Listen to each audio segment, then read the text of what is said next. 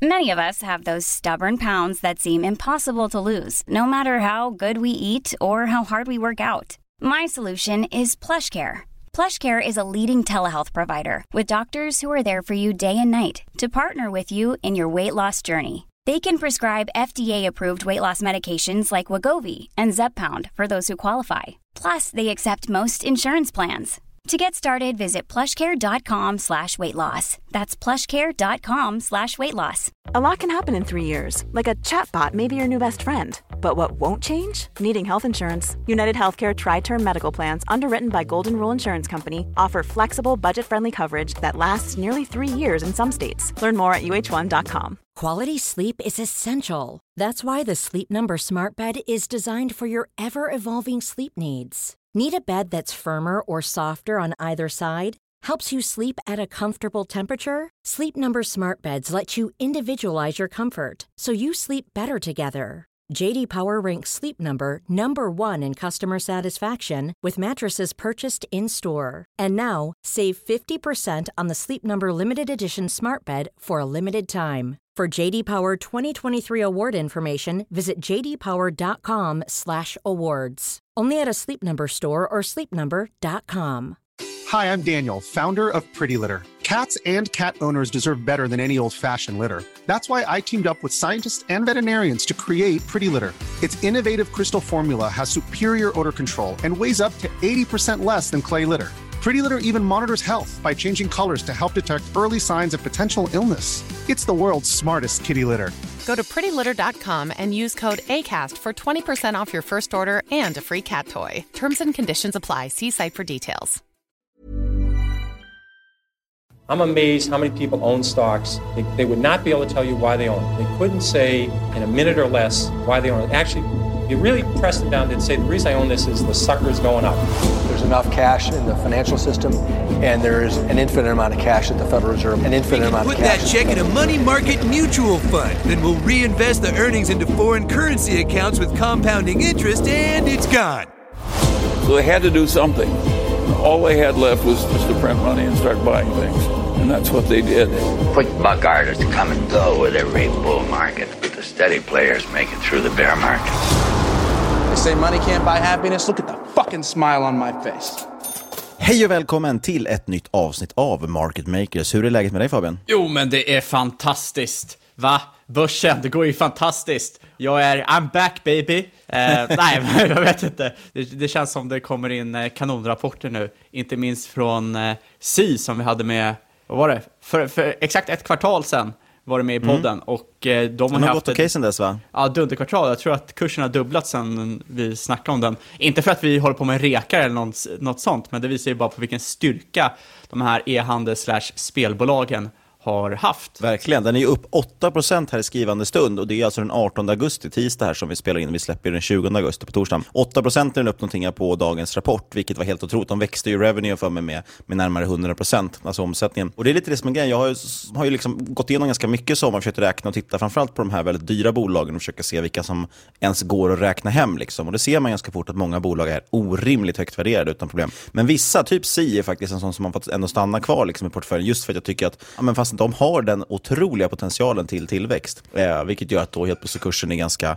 man går och räknar hem den. Nej, men exakt. De, och, ja, de, de, de håller på med något extremt spännande också och eh, på en extremt spännande marknad. Så det är väl lika bra att bara rygga hela Twitter, för det känns som alla äger det här bolaget just nu. Det känns som nya Evolution Gaming på något sätt, när eh, var och varannan Twitter-användare äger bolaget i sin port- eller har det i sin portfölj. Nej, men precis. Och, och det jag skulle säga är just att när man växer omsättningen med 100%, eh, Si är dessutom den typen av bolag som de återinvesterar i princip allting i, i att växa vidare. Och ett, efter ett tag går man, når man ju den liksom massan av användare och kunder så att man faktiskt eh, täcker upp hela fasta kostnaden också och då brukar ju marginalen springa iväg. Så jag, jag tycker det är ändå ett intressant case. Jag, verkligen ingen regel och så, men man kan gå tillbaka till det avsnittet där vi pratade om dem.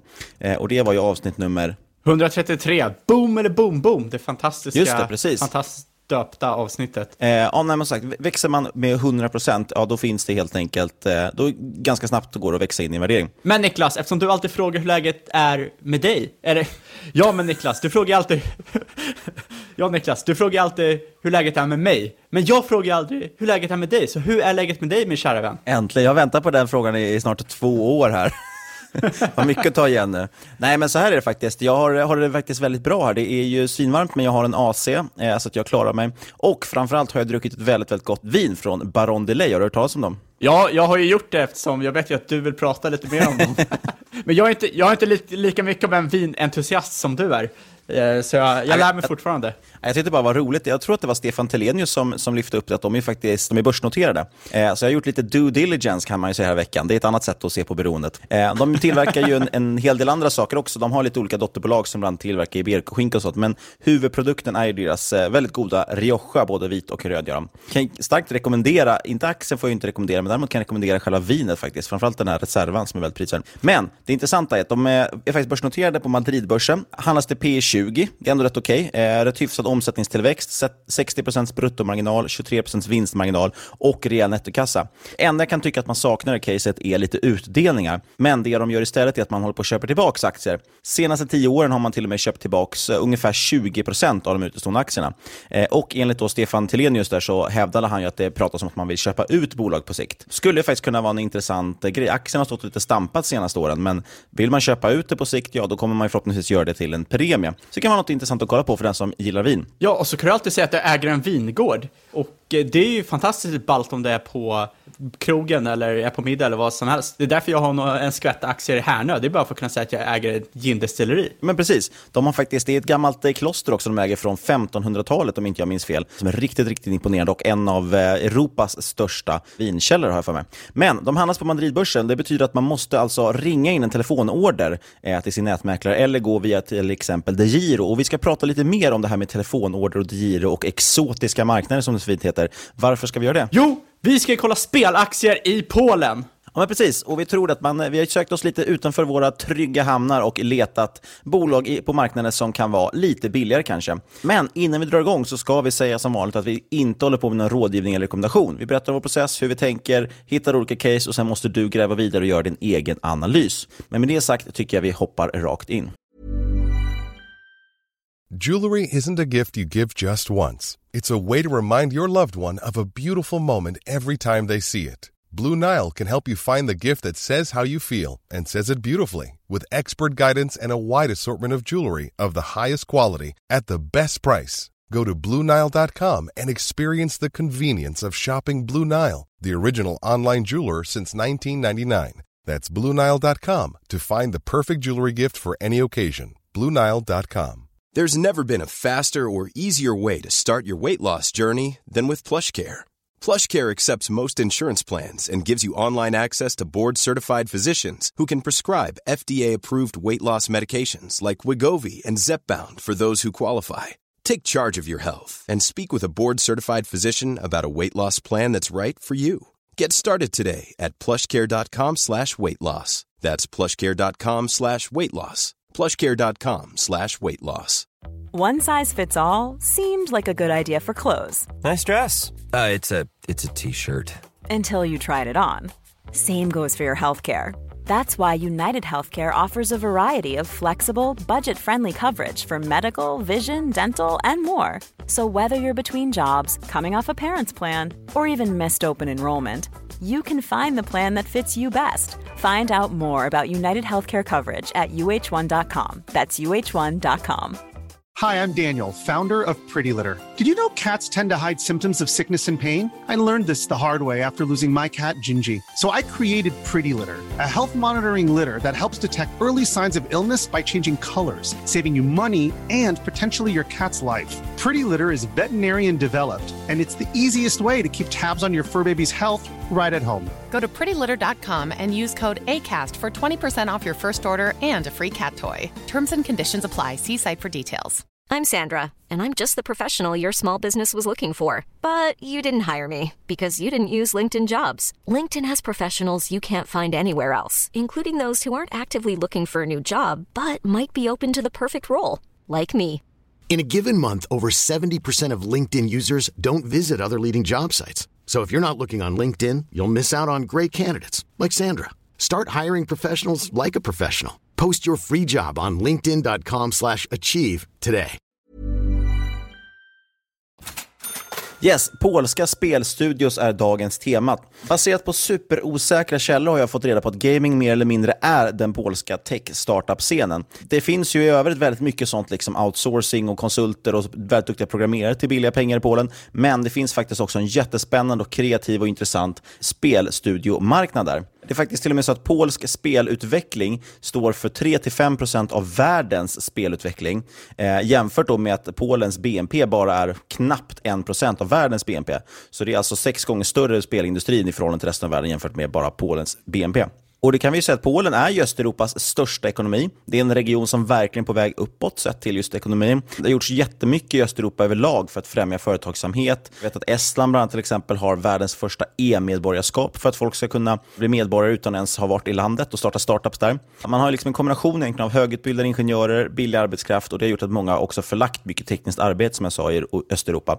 Och det vi ser nu mer och mer dock, är att man går ifrån den här biten med liksom billig outsourcing till istället att faktiskt ta fram egna produkter eh, Eh, och framförallt då spel som vi ska prata om idag. Och Jag tycker faktiskt Polen och Östeuropa överlag är otroligt intressant för den som vill leta lite billigare aktier. Vi har ju tidigare pratat om en del om Ryssland och det finns den här ryssrabatten att bolagen ofta är billiga. Eh, och Det gäller ju såklart också i Östeuropa att det är billigare, men jag kan tycka att här kanske det är lite säkrare och det finns framförallt bolag som växer så extremt snabbt. Så även om det är så att det är en rabatt liksom på bolaget, ja det kanske kommer vara rabatt om ett år också, men har bolaget växt då med 100%, ja är det fortfarande samma rabatt så har du ju ändå fått 100% utveckling så att säga. Men däremot kanske man inte ska gå in och tänka att man kommer få en multipel expansion här uppvärdering. Och Det finns massor av spännande bolag utöver spelstudios också. Vi kan ju inte minst nämna LiveChat som vi tog upp i avsnitt 85. Eh, den har gått från 30 polska slotter till närmare 100 sedan dess. Eh, det är en helt okej utveckling tycker jag.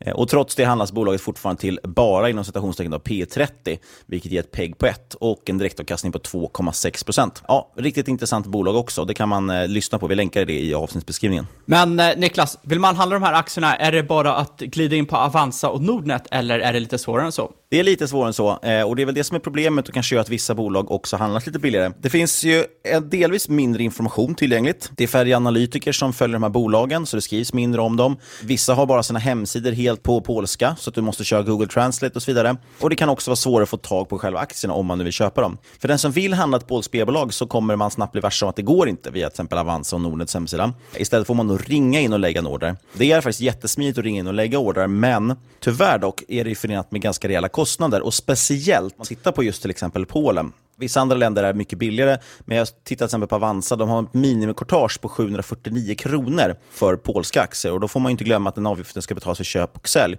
Så totalt har man 1500 spänn i eh, i courtage för att köpa och sälja affär. Vilket kanske då gör att man inte kommer månadsspara i de här bolagen. Jag menar, även om du skulle lägga order för 100 000 så motsvarar det fortfarande 1,5% i courtage, vilket ändå är rätt dyrt med tanke på marknaden vi har idag. Förhoppningsvis då så ska man väl få bättre avkastning än 1,5% och då kanske det kan vara värt det ändå. Men eh, vi får se. Det finns ju dock ett billigare alternativ. Vad är det? Ja, men vill man inte betala så dyrt så ja, då är det nog egentligen bara DeGiro som gäller. Och vi är inte på något sätt sponsrade av dem, tyvärr. Är det någon på Diro som hör det här så kan ni jättegärna slänga iväg ett litet mejl till oss. Vi tar gärna emot era pengar. Men eh, vi använder ju själva Diro rätt ofta när det kommer till de här utländska bolagen. Ja, precis. Det finns ju ett enormt utbud av det man kallar för exotiska aktier. Det är alltså egentligen alla eh, marknader som du inte hittar hos de vanliga marknaderna. Eh, dessutom är det faktiskt kortagefritt. Man betalar en liten avgift istället för varje marknad man vill öppna upp. Det är en årlig avgift på 0,25 procent, men max 2,5 euro per börs man handlar på. Så det är faktiskt sjukt stor skillnad i pris. Och köper man då till exempel bara i Polen, ja, men då är det liksom en avgift. Då är det 2,50 man behöver betala. De har dessutom gjort om sin plattform, lanserat en riktigt bra app, blev nyligen förvärvad av en annan aktör.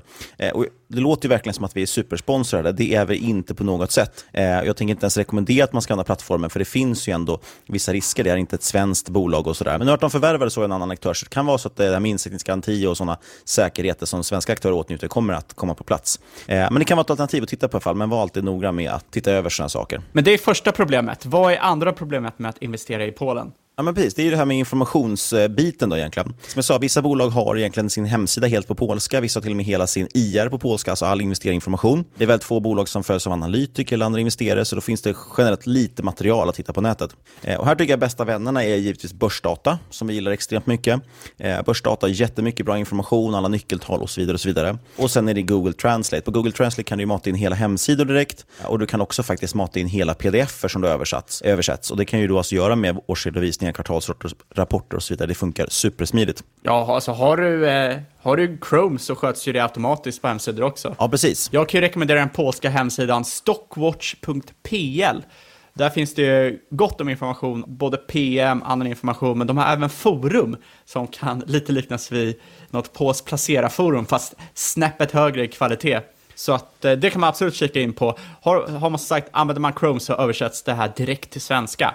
Eller ja, det funkar faktiskt riktigt smidigt. Mm, det funkar riktigt smidigt. Och det gör det ju via liksom, Google Translate-pluginen som finns där. Eh, men just det här med pdf tycker jag är intressant. Det tror jag inte kanske alla vet, att man kan ladda upp en pdf på Google Translate, få ut den översatt och klar. Vi lägger länk också till det här stockwatch.pl i avsnittsbeskrivningen. Det enda jag har att säga här som är lite trist med börsdata, det är att de eh, har ju extremt mycket intressant data, men tyvärr är det ibland lite felkategoriserat. Så man kan då inte bara välja till exempel Polen och sen ta spel och gaming. Till exempel såg jag att 10 Square Games, som vi ska prata om, ligger under affärs och IT-system. CD Projekt, som vi kommer att prata om, ligger under fritid och sport. Så det är lite tokigt. Men då kommer vi göra så att eh, vi lägger in en liten länk här också av sin beskrivning med de polska spelbolag vi har hittat. Så får ni dem i en bevakningslista i Börsdataterminalen. Slipper ni sitta och leta runt bland alla bolag själva. Och sist innan vi börjar gå igenom de här bolagen så vill jag till sist också bara rekommendera. Gå in och kika på bolag generellt från den här regionen i Europa på Börsdata. Det går ju att använda de screeners vi presenterade förra veckan till exempel för att hitta spännande bolag.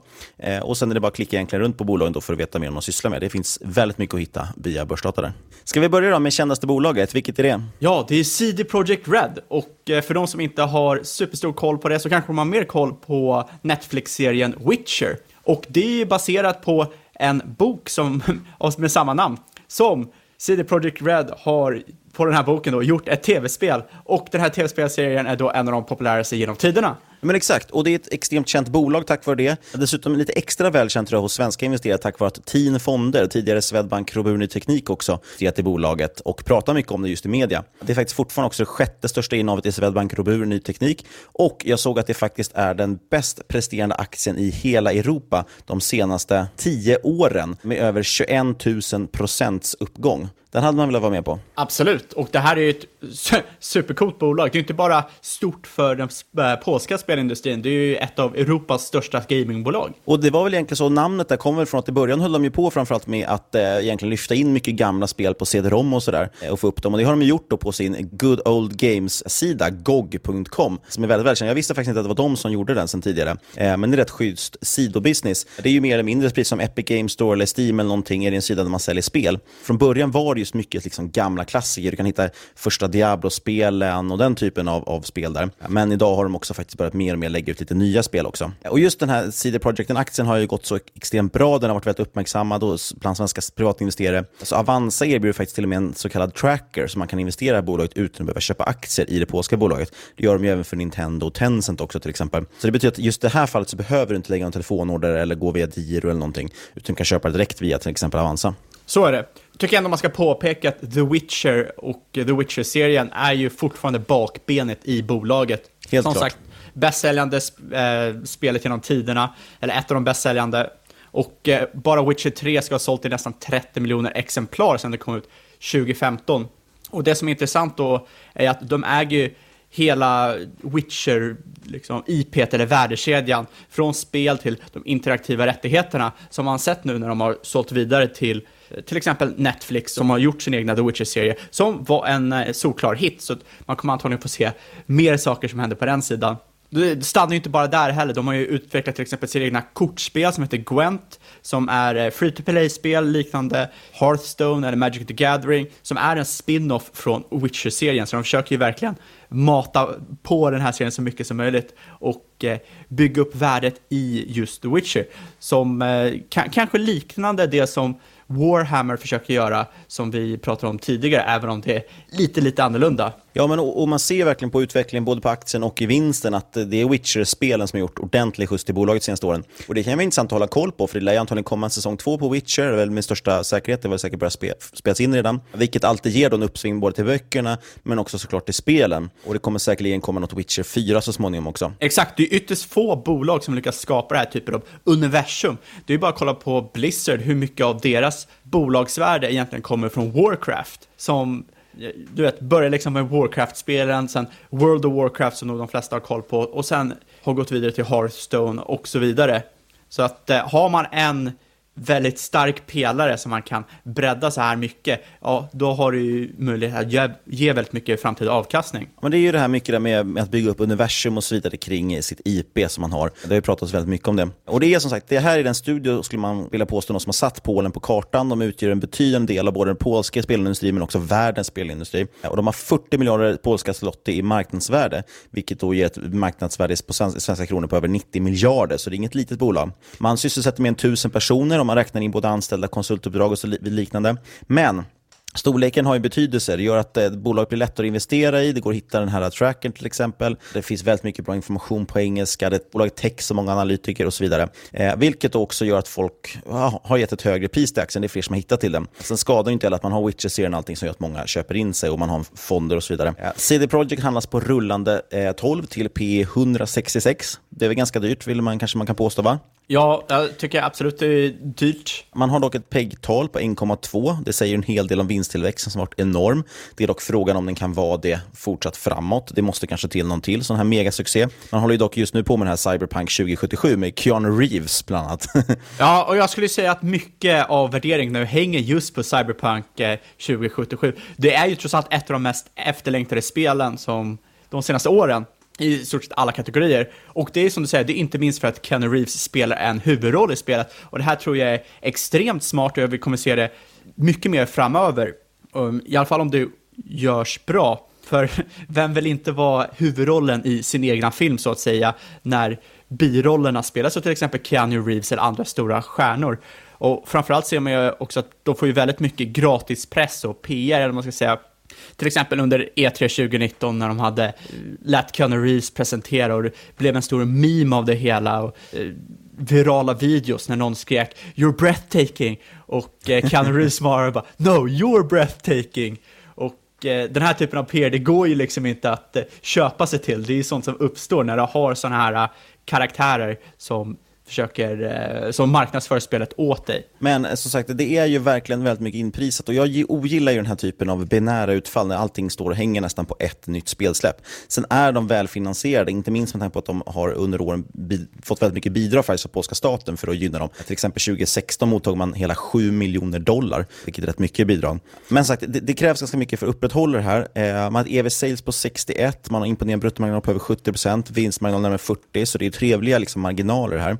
Eh, men det ser väldigt, väldigt dyrt ut. Skulle man bara göra några väldigt enkla antaganden här. Skulle vi ta vinsttillväxten från föregående år, den var 60%. Då skulle vi fortfarande ha P 146 på 2020 och PEG på 2,4. Det är inte, det är inte billigt någonstans. Skulle man då kolla liksom den vinsttillväxt man har haft nu till Q1 2020, year over year, då skulle man istället stänga året med P på 95 och PEG på 0,65. Eh, kontentan det jag försöker få fram är att det krävs enorm tillväxt för att motivera den här prislappen, oavsett hur intressant bolaget är. Eh, men man har haft ett schysst track record, man har ju nu det här spelet som kommer. Så det kan ju vara så att det blir, fortsätter gå väldigt bra här. Och kommer en ny Witcher-säsong, ett Witcher 4 och så vidare, så ja, det kan ju fortsätta absolut. Eh, det kanske blir som ett Amazon där man bara fortsätter och fortsätter stiga med samma dyra värdering och man står utanför och, och grämer sig. Ja, det är lite som vi pratade om i det förra gamingavsnittet vi hade, vad var det, avsnitt 127, eh, Corona Strike Global Offensive, att det är ju det är väldigt svårt att värdera sådana här bolag som har en relativt liten portfölj som spelar roll. För eftersom du säger, det är väldigt, det är väldigt benära utfall, det är hög risk. Just nu, ja, du ska ju se Witcher, vad är framtiden för det IP? Eh, uppenbarligen är det ju Netflix, men kommer det kunna liksom nå någon ännu större kulturell relevans? Och sen har du ju såklart, som sagt, Cyberpunk 2077 som är extremt hypat. Deras eh, e E3-trailer från 2018 har typ 20 miljoner visningar. Deras eh, e E3-trailer från 2019 har 13 miljoner visningar. Och de har ju fått hundratals utmärkelser. Så att det är klart, om det här slår bra så kommer utfallet också vara otroligt bra. Men om det inte når upp till hypen som är otroligt hög just nu, då kan det ju falla jäkligt platt. Ja, och det ska man vara väldigt medveten om. att Det är ganska lätt att tänka sig att ja, det kommer nog sälja mycket det här Cyberpunk-spelet, men det är också inprisat att det kommer gå bra. Det är det man ska vara medveten om med CD Projekt. Låter vi väldigt negativa. Det är ett supercoolt bolag, men jag vill bara ändå verkligen vara noga med att det är väldigt, väldigt dyrt och det är mycket inprisat. Och det där är ju det som är det viktigaste egentligen med att förstå med aktier, att vad som är inprisat och inte. Jag tänkte vi skulle gå vidare från CD Projekt, precis som ett gäng av deras anställda gjorde när de lämnade bolaget för några år sedan och startade 11-bit Studios. Fan vilken segway, eller hur? Det var riktigt snyggt faktiskt. 11-bit Studios, en betydligt mindre spelare, men har ändå ett börsvärde på över 2 miljarder kronor. Jag var faktiskt förvånad överlag när jag såg alla de här bolagen, vilka höga, liksom, börs, eller stora börsvärden de hade. Då. Man har gjort ett par spel tidigare. Mest känt skulle jag kanske vilja påstå är This War of Mine, som jag i alla fall tycker är ett otroligt vackert spel. Alla deras spel har ju lite den här lite mörk och filosofisk touch till sig. Ja, med att det är lite mörkt, det kan man ju helt klart säga att This War of Mine är. Det är ju trots allt ett survival-spel Eh, som handlar om att man ska överleva i kriget i Sarajevo 92 till 95.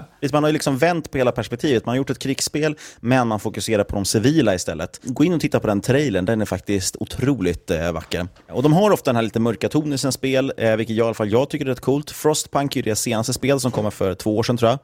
Eh, utspelar sig i en värld där i princip en ny istid har kommit och du har hand om mänsklighetens sista utpost, den sista staden som finns kvar. Och där ska man försöka överleva då mot alla odds och behålla värmen. Hur som helst, de är i alla fall en, en, mindre studio. De har en del fina spel i bagaget, men återigen handlar det om att blicka framåt. Och det är inte så mycket man ser på horisonten i alla fall, men, och det hänger väldigt mycket på att varje spelsläpp blir bra. Dessutom ligger all IR på polska, så här är Google Translate igen. Och å andra sidan då kanske man är lite mer ensam att titta. Ja, ja Frostpunk, det, det togs emot väldigt väl. Eh, sålde otroligt bra, 250 000 exemplar första tre dagarna bara och sen tror jag att det nådde en och en halv miljon eh, första året fick hur många priser som helst. Och eh, det som är väldigt intressant är att eh, de ska ju fortsätta bygga på Frostpunk-IP. De ska ju köra lite Witcher-style nu. För det företaget, eller bolaget själv tycker är att eh, Frostpunk, det har ju väldigt öppen story som är väldigt lätt att vidareutveckla på. Till skillnad mot kanske This World Mind som var mycket mer one and done. Att det går inte att utveckla så mycket på det spelet. Och det här betyder att de ska vidareutveckla Frostpunk till konsol och till mobil 2021. Och mobil är extremt intressant eftersom typ hälften av alla intäkter på tv-spelsmarknaden kommer från den mobila plattformen. Och när det kommer till aktiens värdering då, då har jag bra och dåliga nyheter. De bra är att det handlas till P37 och det är ju det nya P7 har jag läst.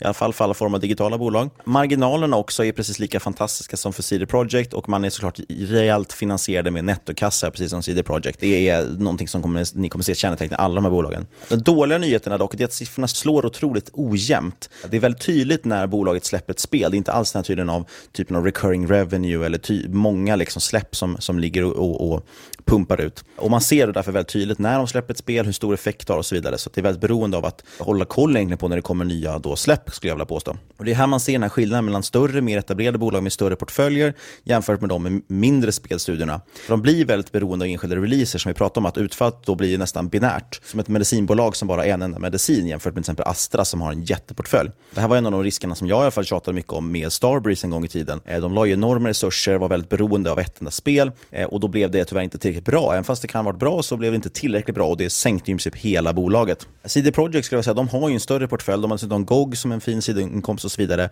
Ja, men, men det, är liksom, det här skälet ju att man kanske ofta gillar bolag som Embracer eller de här stora som EA och, och Take-Two och så vidare, där man vet att oavsett om ett spel blir ett hit eller inte så har de liksom tio spel till som kommer. Exakt, och eh, det är exakt som det du säger, det är det som är så svårt med de här bolagen. Det saknar ju det som man vill ha i de här typiska techbolagen, du vet, recurring revenue, effektiv customer acquisition, det är svårt att skala upp det eller kunna förutse hur det ska skalas. Många bolag har inte samma typ av konkurrensfördelar eller moats eller nätverkseffekter som de typiska techbolagen har.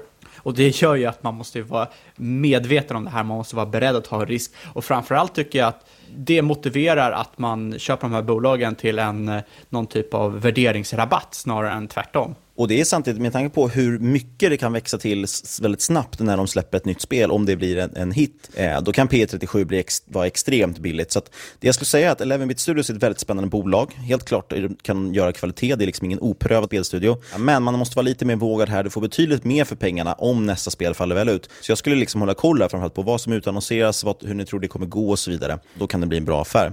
Men jag tänkte hoppa nu slutligen till tre stycken bolag som har ganska mycket gemensamt. Eh, och det är just att de jobbar jobbar med en annan typ av spel och de har, tycker jag, då, nästan en annan affärsmodell som nästan ger lite mer recurring revenue i vissa fall. Det gör i alla fall att man behöver förlita sig mindre på varje spelsläpp. Och de här tre sista spelbolagen jag tänkte ta upp, de är ganska lika på flera punkter också. De är också faktiskt mina favoriter i den här listan, åtminstone om man tittar på lite nyckeltal och sådär. Spelbolagen heter Playway, Ten Square Games och Ultimate Games. Och vet du vad likheterna är? Ja, men jag tänkte du ska få berätta det.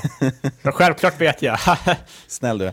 Eh, samtliga tre har en vinstkagge, alltså man har vinst, snittvinsttillväxt senaste åren på över 100 procent. Var det det som var gemensamt? Nej, jag tror det skulle trots- vara något annat. Nej, men det är mer så. Ja, men det är framförallt kring nyckeltal.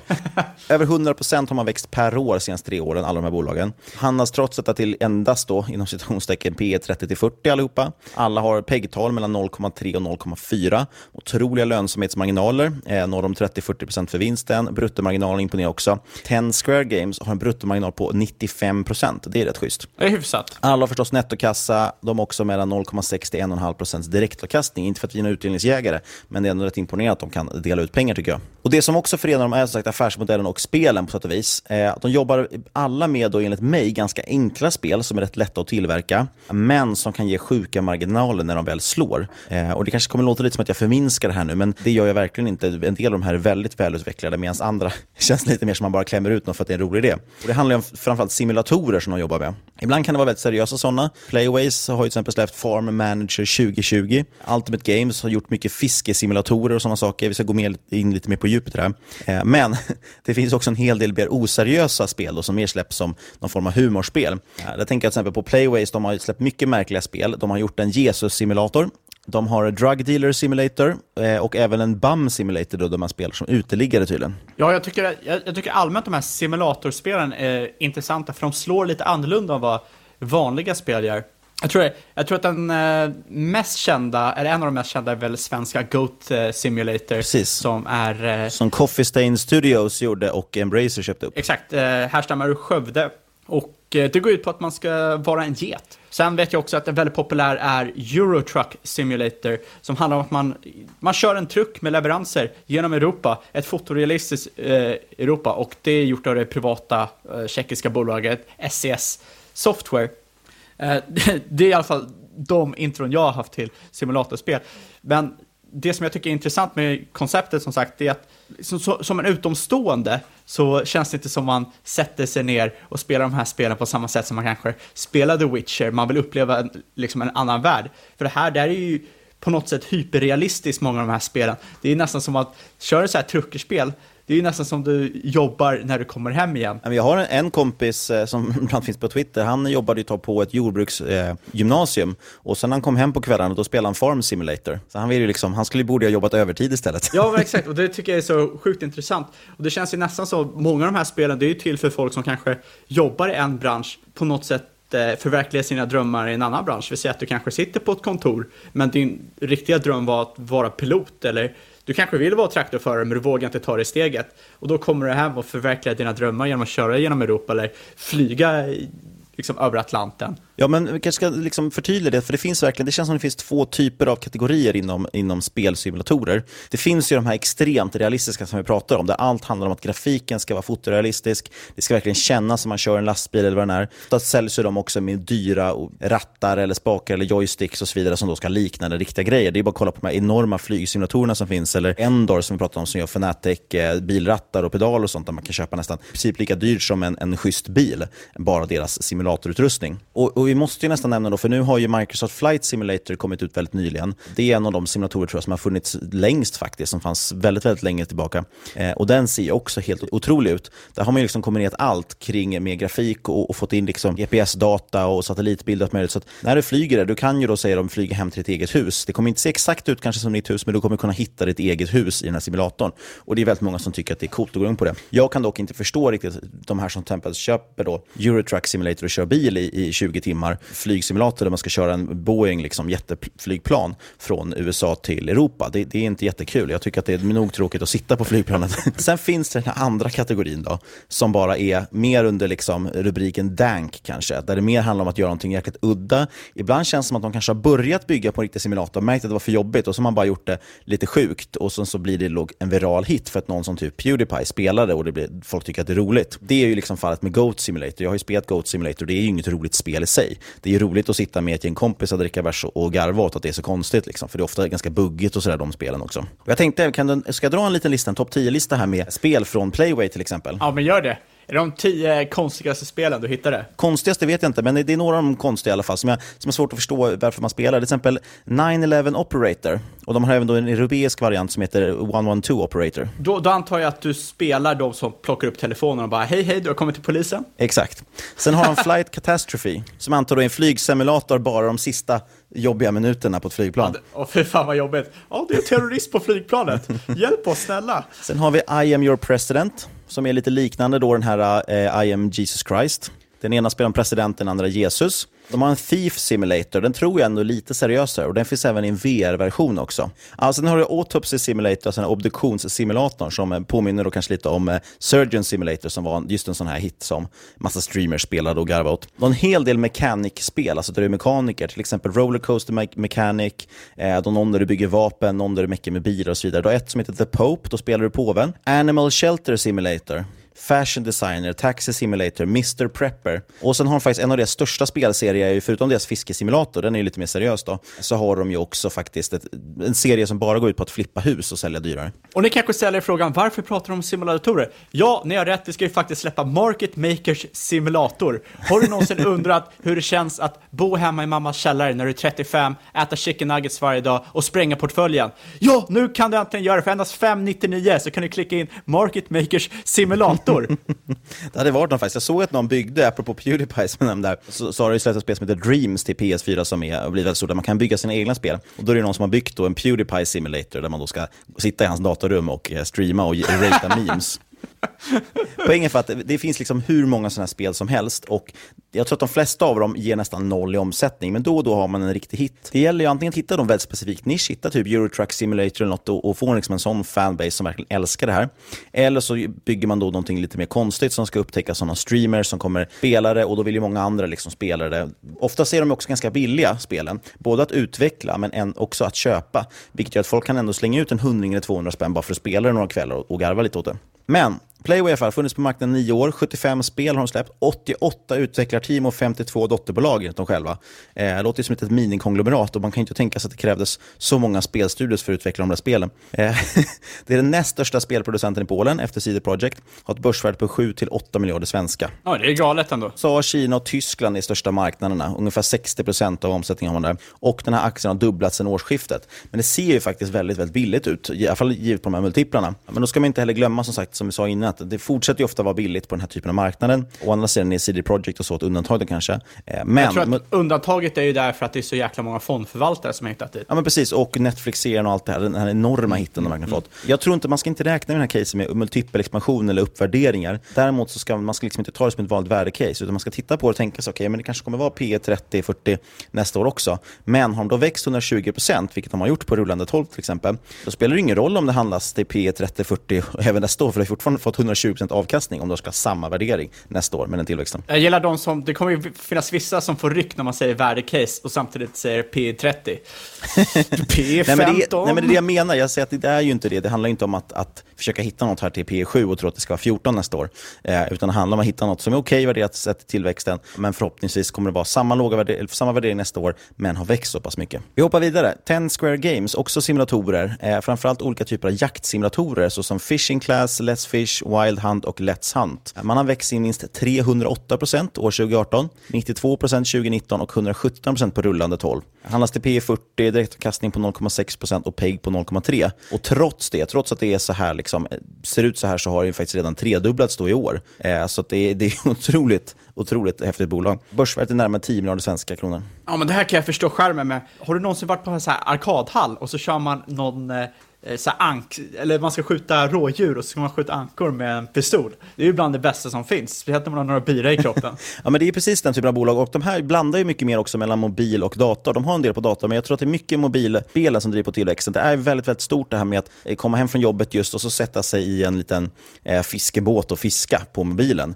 Eh, många som gör det också med VR-glajjor och sånt, så det verkligen känns som man sitter i den där båten och fiskar. Det kommer jag ihåg var en av de stora försäljningspunkterna med VR-headsetet. Det var just att du skulle kunna komma hem, sätta på er dem och sitta och fiska. Behövde inte åka ut det var bara att sitta hemma i soffan. Siffrorna talar sitt tydliga språk. Alla de här tre bolagen som jag ska prata om här har ju, jag har ju fiskesimulatorer bland annat och även jakt. Och så. Det är mycket den här naturupplevelsen. Dessutom så är det faktiskt så att den här typen av spel brukar generellt ha rätt trogna spelare, eh, trots att de är, liksom, de är casual gamers, de gör det för avslappning. Eh, och jag i alla fall tror ju att fiskesimulatorer och den här liknande typen av spel drivs nog ganska mycket av en rätt köpstark publik. Det är mycket liksom kanske lite medelålders män som gillar det här, som har råd att köpa till grejer i spelen, köpa nya drag och fiskespön och båtar och allt vad det är. Det är också den typen av liksom killar som gillar att nörda ner sig i utrustning och den här typen av saker. Eh, så jag tror verkligen att det här är en, en lönsam publik att ha, så att säga. Och lite det jag var inne på att man krämer ut väldigt mycket spel här snarare än att göra några få hits. Ten Square Games har gjort 250 spel totalt. Man har 21 miljoner MAU, alltså Monthly Active Users. Så det är ju en stor spelarbas man har här. Exakt, och de kör klassiska app-utvecklarstrategin. Då du kanske har en portfölj med jättemånga appar som du säljer och Eh, då behöver du inte ha, som du säger, inte, behöver inte ha en hytt, utan du har några eh, som liksom sitter och tickar användare som sitter och tickar köpare över en längre tid, vilket jag tycker är extremt intressant. Och nu har inte jag djupdykt i det. De har sagt att de har 250 spel de har släppt totalt, så jag har inte djupdykt i alla spel. Men jag kan tänka mig att det här är mycket också sådana freemium-spel. Det vill säga att de är gratis att ladda ner till mobilen och sen så köper du till utrustning. Det är liksom smart att ha gjort spel där det är utrustningsfokus. 21 miljoner MAU, alltså månatliga användare, delat på 10 miljarder i börsvärde, det gör att varje användare är värd ungefär 500 kronor i, liksom, i börsvärdet. Och det tycker jag kan låta ganska lågt faktiskt. Sist men inte minst har vi Ultimate Game som också gör simulatorer. Såklart, Ultimate Fishing och Professional Fishing är nog deras storsäljare. De kör ju också fiskegrejen. Det verkar vara väldigt, väldigt stort. Jag tror att det här är den typen av bolag de vill lyfta fram på sina konfkås och presentationer och sånt. De har även gjort lite licensgrejer, tror jag också man skryter mycket om, baserat på reality-tv-serier. De har gjort Deadliest Catch-spelet, Naked and Afraid. De simulatorer jag inte tror de kanske pratar lika mycket om på presentationer, det är bland annat Priest Simulator, där man är en, en präst som man går amok med magiska krafter. Och framförallt kanske Wanking Simulator. Jaha, okej. Okay. Jag, jag trodde att det var liksom lite av en samma sak, för man har ju sett det här med präster, de, man kan inte alltid lita på dem. Den tror jag heter Boy Simulator.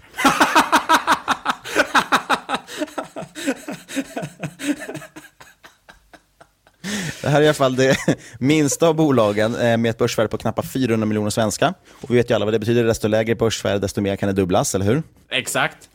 Nej, så, så, funkar det inte. Det är alltid så man ska tänka. Men värderingen, som sagt, den liknande de andra, tre, de andra två här som jag pratade om. Det ser väldigt, väldigt bra ut om man kollar på i alla fall nyckeltalen just nu. Eh, du får dessutom 1,3% direktavkastning.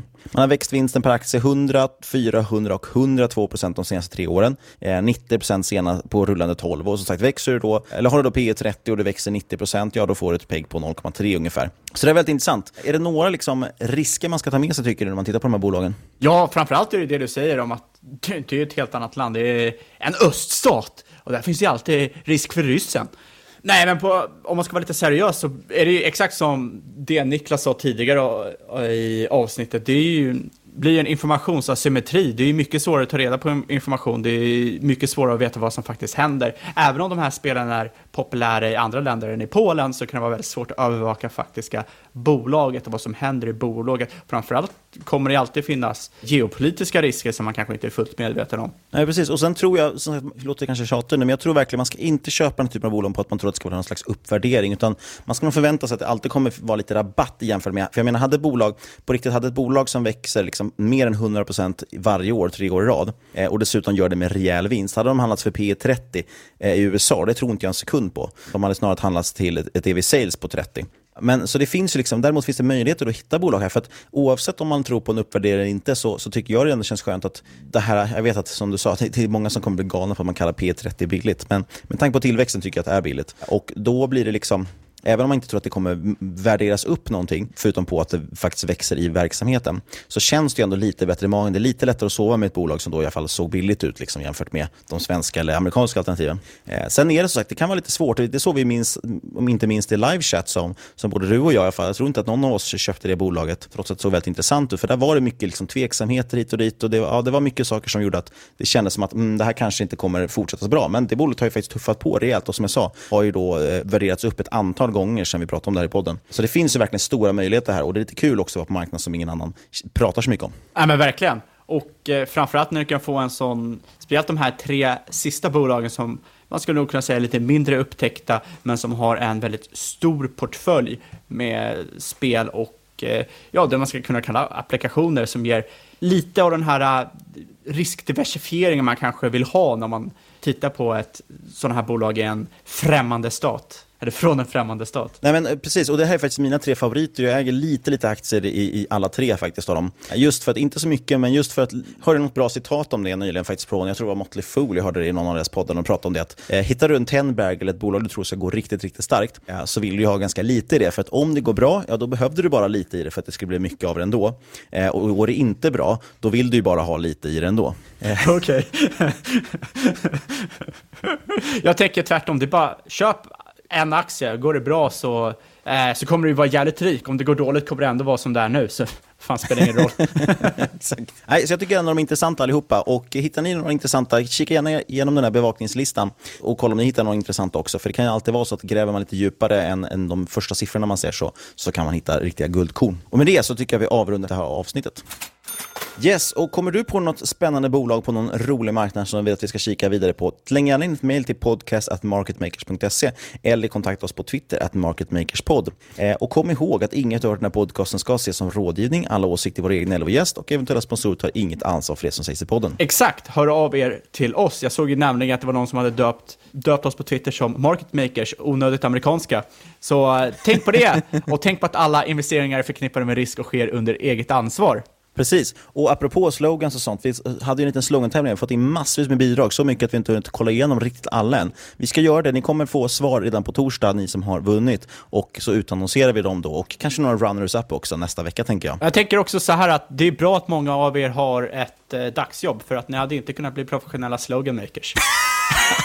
Slogan-makers. ja, det var onödigt elakt. Har ni, inte redan fått, har ni inte redan fått nog av oss eh, så kan man faktiskt eh, gå in också på Börskollen och läsa. Det kommer släppas en intervju där med mig. Sist men absolut inte minst, vad vill vi säga då?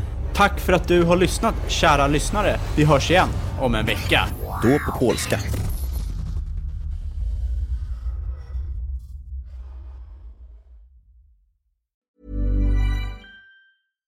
Hi, I'm Daniel, founder of Pretty Litter. Cats and cat owners deserve better than any old-fashioned litter. That's why I teamed up with scientists and veterinarians to create Pretty Litter. Its innovative crystal formula has superior odor control and weighs up to 80% less than clay litter. Pretty Litter even monitors health by changing colors to help detect early signs of potential illness. It's the world's smartest kitty litter. Go to prettylitter.com and use code ACAST for 20% off your first order and a free cat toy. Terms and conditions apply. See site for details.